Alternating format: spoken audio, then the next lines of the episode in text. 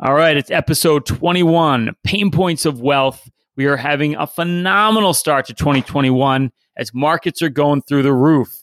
Interest rates are going up, oil prices are going up. Those quote unquote cyclical stocks, those reopening stocks that we told you about, are starting to move. So the question is, how do you position your portfolio in 2021 to win? We're going to address that and we're going to talk about some of the big questions you probably don't have the answer to when it comes to your financial plan that you need to address to make sure you're on solid footing this year in 2021. So let's hop to it. We got a great show for you today. Welcome to the Pain Points of Wealth, the podcast that addresses the pain points that come with creating, growing, and sustaining your wealth, giving you a multi generational perspective from three pains in a pod Bob Payne, the boomer, Chris Payne, the millennial, and Ryan Payne, the generation somewhere in between.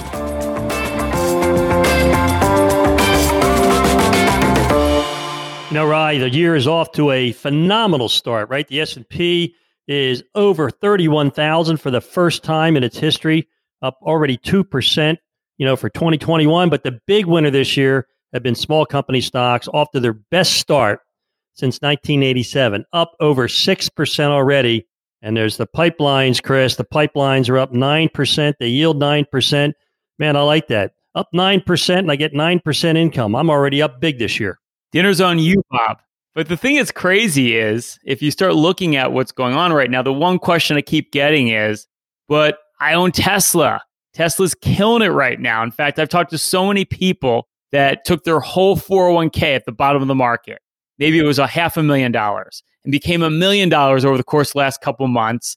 And the big question is, well, is it going to keep going? Do I sell here? Do I hold on? You know, it's a crazy dynamic going on right now. Right. You know, it's funny that you mentioned that because I met with somebody this week that had that exact same type of portfolio. It wasn't exactly Tesla stock, but it was large cap growth stocks and the mega techs, you know, the, what you're calling the fat gam trade Facebook, Apple, Tesla, Google, Apple, and Microsoft. And one of the things I was trying to explain to this particular gentleman was the merits of having a more diversified portfolio. And I explained that Tesla doesn't pay a dividend. So, you know, if the market pulls back 40%, you don't have any passive income coming in your portfolio. You're taking money out when the market's down. And last time I checked, guys, you don't sell when your portfolio is down. Yeah, but you know what, Chris? Tesla's up 37% over an 11 day run.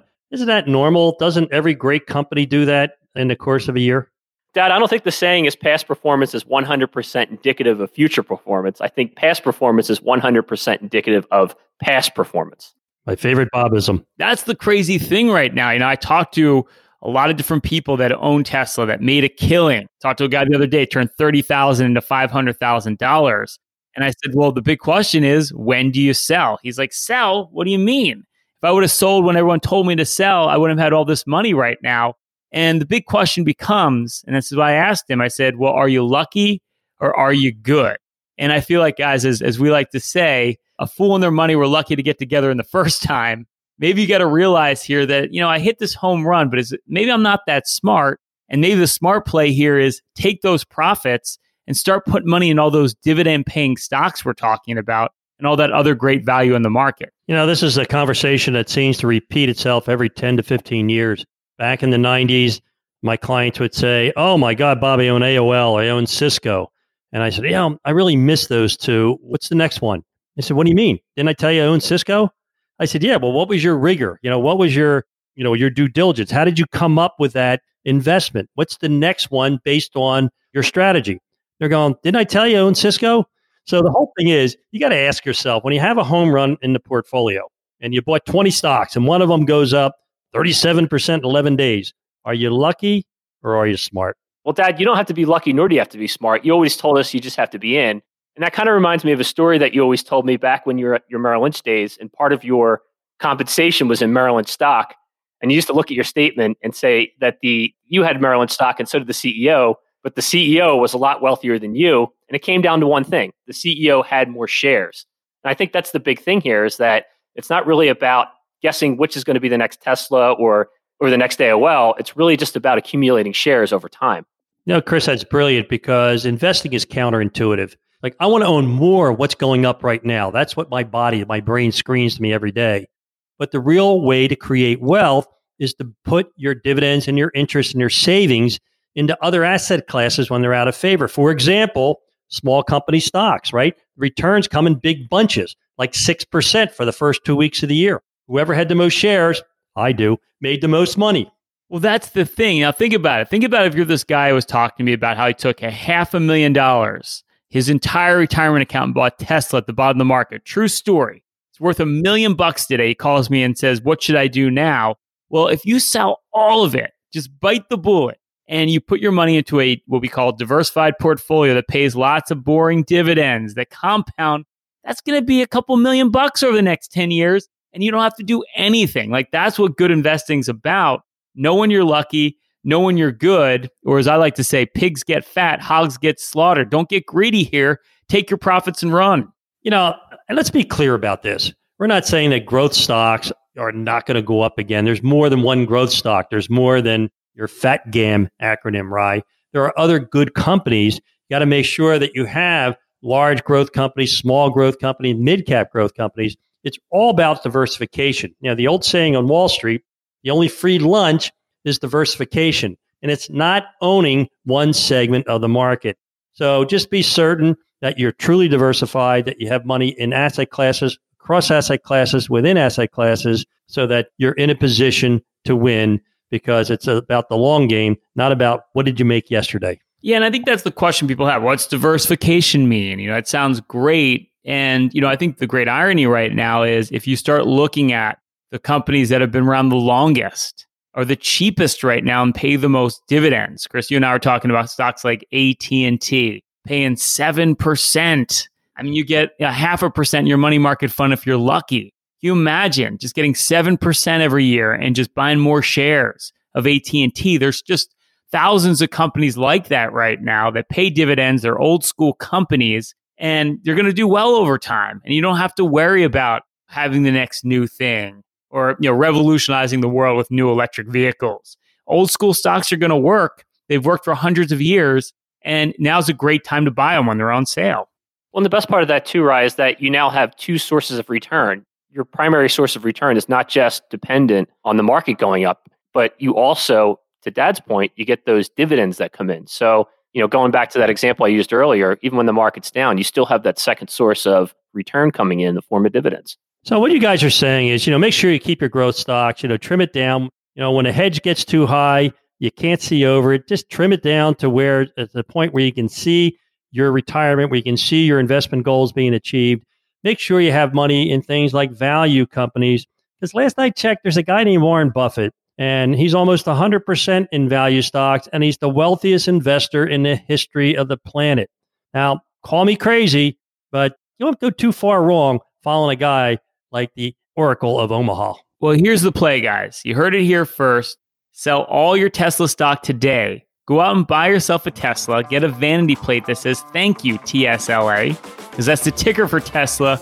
And take the rest of the proceeds and diversify them elsewhere, and you're gonna thank us later. It's the tipping point. We pinpoint the pain point. Of course, that's P A Y N E, having the biggest impact on your wealth right now. And if you like our content, you love our fodder you love when the Payne Boys talk about finance. Who doesn't? Click on that like button. Please show some love, subscribe to our channel, and put some comments in the comments section. Let us know what you want to talk about. Let's get some good discourse going. But please click on that like button, subscribe to the channel. We're trying to get the good word out there. So, Bob and Chris, the hard part of retirement planning is there's a lot of unknown variables. Although it'd be easy to ignore the questions we don't have the answers to, if you really want to build a solid financial plan, you still have to address these following issues. And the big one is when is the market going to crash next? My crystal ball, my eight ball, you know, it tells me the future broke like 20 years ago when I got in the business. Hey guys, you know what? We know market crashes are part of investing history. No one ever predicted them. No one knows them because they're unknowable because the future's unknowable. But here's the thing. We had a crash in 2000. We had a crash in 2008. Now, we don't have a crash every 7 years, but they do happen. The thing is, you can't predict them. Volatility is part of investing. You need to embrace them.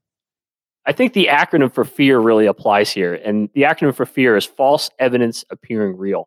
And when the market pulls back, we have this irrational feeling that the market's going to go to zero. So we make irrational decisions. We turn our unrealized losses and we make them real rather than focusing on what's real and why we're doing this in the first place, which is our financial goals in the future. You know, we're investing this money to reach a goal in the future, whether that's retirement or something else. But the reality is, if you own an all weather portfolio, you, know, you can weather these crashes pretty well and ignore the noise. Well, I think it comes down to this, guys. You know, the funny thing is we spend so much time worrying about a market crash. You know, over the last decade, I heard clients call me saying, Well, I think this is it. We're finally going to have another great financial crisis. And the irony is, when we finally did get a market crash last year, was something nobody could have predicted, you know, because it's completely unknowable when it's going to happen. We didn't predict we're going to have a global pandemic and the global economy was going to shut down. No one figured that out. So I think the idea is you always want to be prepared for a crash in your portfolio. You always want to have that protection in place because invariably, when the next crash actually comes, no one's going to get that right ahead of time. Well, the market just shows you how irrational it is. You know, back in 2007, U.S. household net worth was $70 trillion, right? The market crashed in 2008 and it recovered. And here we are in 2021, and U.S. household net worth is $123 trillion. It doubled since then. Why didn't the market see that? Because it's irrational and it does everything it can to keep you poor. Another question you can't really answer, but you have to account for, and this is a hard one for us as financial planners, is healthcare costs. Look, we're living longer. You're going to be in retirement for a much longer time than our parents were and grandparents were. And you have to really account for in your portfolio how you're going to cover those healthcare costs when you're finally retired. Well, you're right about that, Rod. We're definitely going to live longer because healthcare keeps getting better. I mean, look how quickly we develop these vaccines. Chris, I've never seen anything like that in history. That's absolutely true, Dad. Healthcare is improving. And the other thing is improving is longevity. So, one of the things that I look at when I'm doing planning for all of my clients, no matter how old they are, is that we're building in some additional unanticipated healthcare expenses in the future just to make up for what the potential for healthcare costs could be in the future. Chris, I can attest to that. I, what you do and what we do with our wealth projections, you know, with our financial GPS, where we help people to see what their net worth is going to look like every year for the rest of their lives and what their returns are going to be net of inflation, taxation based on history is invaluable. And I can't imagine anyone who's going into retirement or in retirement who doesn't have that updated every year. I don't know how they sleep at night. Well, I think the thing you have to ask yourself is if I see a quarter of a million dollars, a half a million dollars come out of my portfolio for healthcare costs, is that going to affect my lifestyle, right? Because that's what it's all about. Being able to maintain your lifestyle. That's what financial independence is by living off your portfolio. You can't answer that question and someone hasn't run those numbers for you, well, you know, you don't really have what I would call a solid financial plan. Now, if you're younger, like Generation X, Chris, the millennials that you deal with, you have to worry about replacement of income as well because God forbid something happens to you and you have a mortgage, you have college tuitions to pay for, you have a spouse that depends on your income. You know, what kind of insurance do you have? Are you underinsured? Are you overinsured? And odds are, when you have a lot of these variable life policies, you don't have enough insurance to cover you when you probably need it the most if something happens to you. You know, it's more than that, Ryan, especially with the baby boomers. They look at their life expectancy and they compare it to their parents. They don't realize you're going to live longer. And when you face that, you know, reality, they say, well, you know, I don't think I'll make it past 80. You say, well, what if you do? And isn't it better to be prepared than to be dealing with running out of money when you're 85? It's absolutely important to be prepared, Dad. And I think you actually have the best health insurance policy out there. You've got mom, who historically has shopped in the no taste section. So you know, chances are you'll probably be the first person to die of nothing. Bob's taking more supplements than any other man at his age. You know, guys, it's not the clothes that makes the man. it's the vitamins. And the other thing, guys, it's always a moving target, something we have to plan for every year for our clients, but it's just so critical that you can't ignore is taxes. And I have no idea what's going to happen with taxes. We don't know with the Dems controlling the House and the Senate, are taxes going up? Are they going down? What are they going to look like three presidencies from now? But taxes are a huge part of your plan. Well, you know what, Rye? I'll tell you what, taxes in the future, chances are, are probably not going to be at a discount. I think they're probably going to be higher. So I think if one thing we can probably depend and plan on is the fact that we're going to be paying more taxes in the future. So anything that we do today to make our portfolios more tax effective is going to be a huge benefit. Well, you know, Chris, I just can't imagine why people pay more taxes than necessary right now. I see so many inefficient portfolios where they're using old school products where they're declaring capital gains every year, where you're paying taxes to the IRS on gains that you didn't need to take or you didn't even take. You know, your portfolio manager did. I see investors who don't put money into tax free bonds and get tax free income, sometimes triple tax exempt income. You know, they're investing in things that are causing them to be pushed into a higher tax bracket. They don't take advantage of their 401ks. So to me, it's not just what are the rates going to be in the future? What are you doing about your tax rate right now? There's lots of pro moves you can make. And I think everybody's got to take advantage of the legal tax shelters that are out there. Yeah, and it's not an excuse to say, well, you know, taxes are going to be different in a couple years, so why plan? You got to plan for what's going on right now. You got to play the game based on what the rules are today. We can always adjust later if they change the rules. And it kind of come full circle here. I had the same conversation about Tesla. It all comes back to Tesla. You know, again, I was talking to someone this past week that's very reluctant to sell their Tesla shares, and their argument is, well, I'm going to pay a bunch of money in taxes.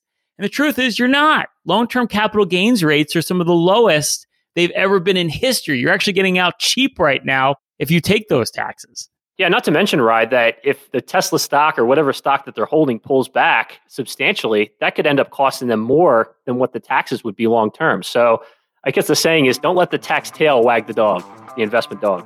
I love that line, Chris. So I guess what it comes down to, guys, the only two guarantees in life are death and taxes. And we all have an obligation to postpone both. Bob, Chris, and I have now spent a collective 70 years helping individuals just like you with their planning and investing. This is literally what we do every single day. Everything we teach you here on this podcast, along with some due diligence of your own, can help you get ahead financially at any stage of your journey. But if you have over $500,000 saved and you want a more hands on approach and guidance, you can apply for a free financial review. Simply go to www paynecm.com slash financial plan, or you could click the link below. We put together a full audit of your investments, the fees you're paying, tax optimization, a complete savings and income plan to ensure you're on the right track to achieving financial independence. Simply go to www.paynecm.com slash financial plan to see if you qualify for a free financial review. All right, it's the hidden facts of finance, random financial facts that may surprise you or even shock you. Ready, Bob? Let's do it, buddy. The world's largest mutual fund, Vanguard Total Stock Market, recently crossed the $1 trillion mark. Furthermore, the two largest exchange traded funds, which together have over 580 billion in assets, about a half a trillion dollars, track the S&P 500. Ironically, this mutual fund and these exchange traded funds aren't really that diversified, even though they sound like they are, Bob. Well, the reason is, right, they're capitalization weighted. You know, in English, what happens is the larger companies get more weight when you look at the performance. So, for example, as of September, the big five were up an average of nearly 60% for the year, but they contributed more than 80% of the S&P 500's return. So I'm not sure if the chicken or egg theory here, right? You got 1.5 trillion dollars pouring into S&P 500 index funds and the five biggest stocks are up the most. Is it that buying that's pushing the stock up? Or are they trading on fundamentals? Hmm, I wonder. Well, I think you have to ask yourself, buyer beware, are you diversified? Because that Vanguard Total Stock Market Index has 3,500 stocks.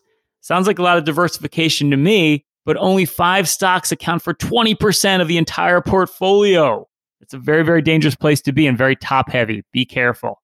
All right, Chris. During the first week of January, the 10 year Treasury note finally went above 1%, actually to 1.102% for the first time since March. However, only four of 62 economists tracked by Bloomberg expect yields to move even higher, up to as high as 1.5%. Is this it, Chris? Are rates finally capping out here at 1%? Well, Rye, I don't have a crystal ball, and based on past experience, I know better than to trust the analysts and the economists of Wall Street. But I will tell you one thing: I feel really bad for all those people that last March put almost a half a billion dollars into these bond fund ETFs because right now they're probably kicking themselves with the fact that rates have gone up. Buyer beware when rates go up, bond prices go down, which make those bond funds, which we warn you about, more treacherous than ever. Definitely review your portfolio to make sure you get rid of those bond funds. Bob, The S&P 500 index has returned an average of 14% a year when Democrats have controlled Congress and the White House since 1948. Well, the S&P up over 2% for the year, Rye. We're already ahead of the game, so we only have to get 12% more. Wait a minute, Democrats aren't even in power yet. Why is it going up? Well, I think it's like you said, Bob. At the end of the day, the high correlation between stocks going up and someone being in the White House and people being in Congress and the Senate. Yep, there's the positive correlation, right? As long as there's someone sitting in those chairs, the stock market's going up over the last 200 years. Well, I'm bullish now. Chris, productivity has actually grown at a yearly rate of 8% since the pandemic began, the fastest pace of improvement since the 1960s. Output per hour work trends tend to rise sharply during downturns as companies slash costs and the least efficient businesses are forced to close. Well, I'll tell you what, guys, it takes me an hour each way to get the Bluebell every morning. And I haven't gone to Bluebell since March. So I've been able to work an additional 10 hours per week and I become way more efficient. And I think that if you compound that times like every other business in the country, productivity is definitely going to be going up in the future. Chris, as one of the owners of the firm, I'd love to see you work another 20 hours a week. 10's just not cutting it for me, Bob. I don't know, Chris and Rye. I'm a little concerned. Our productivity is only up at a 6% yearly rate. Does this have something to do with the fact I can't get you guys on Monday till about noon? And then after one o'clock on Friday, you're nowhere to be found? Well, you know what, Dad? Ryan's handsome face doesn't grow on trees. You know, he needs his beauty rest. You guys want me an optimal performance. Well, listen, gentlemen, another great show. And if you like our content, you dig our content, you like the pain talking about finances, who doesn't? Please click on that like button, subscribe to our channel Put some comments in the comment section below. Tell us what you think. Give us some feedback. We love feedback. Have a great week. And as always, stay loose and keep an open mind. Thanks for listening to the Pain Points of Wealth. Hopefully, you found the ideas discussed in this episode valuable and useful for your own financial journey. You can find out more about Bob, Ryan, and Chris's firm, Payne Capital Management, at bebullish.com or through the contact information found in the description of this episode in your podcast player or app. Join us next week for another episode of The Pain Points of Wealth, brought to you by Payne Capital Management. Information provided on today's show is provided for informational purposes only and does not constitute investment, tax, or legal advice. Information is obtained from sources that are deemed to be reliable, but their accuracy and completeness cannot be guaranteed.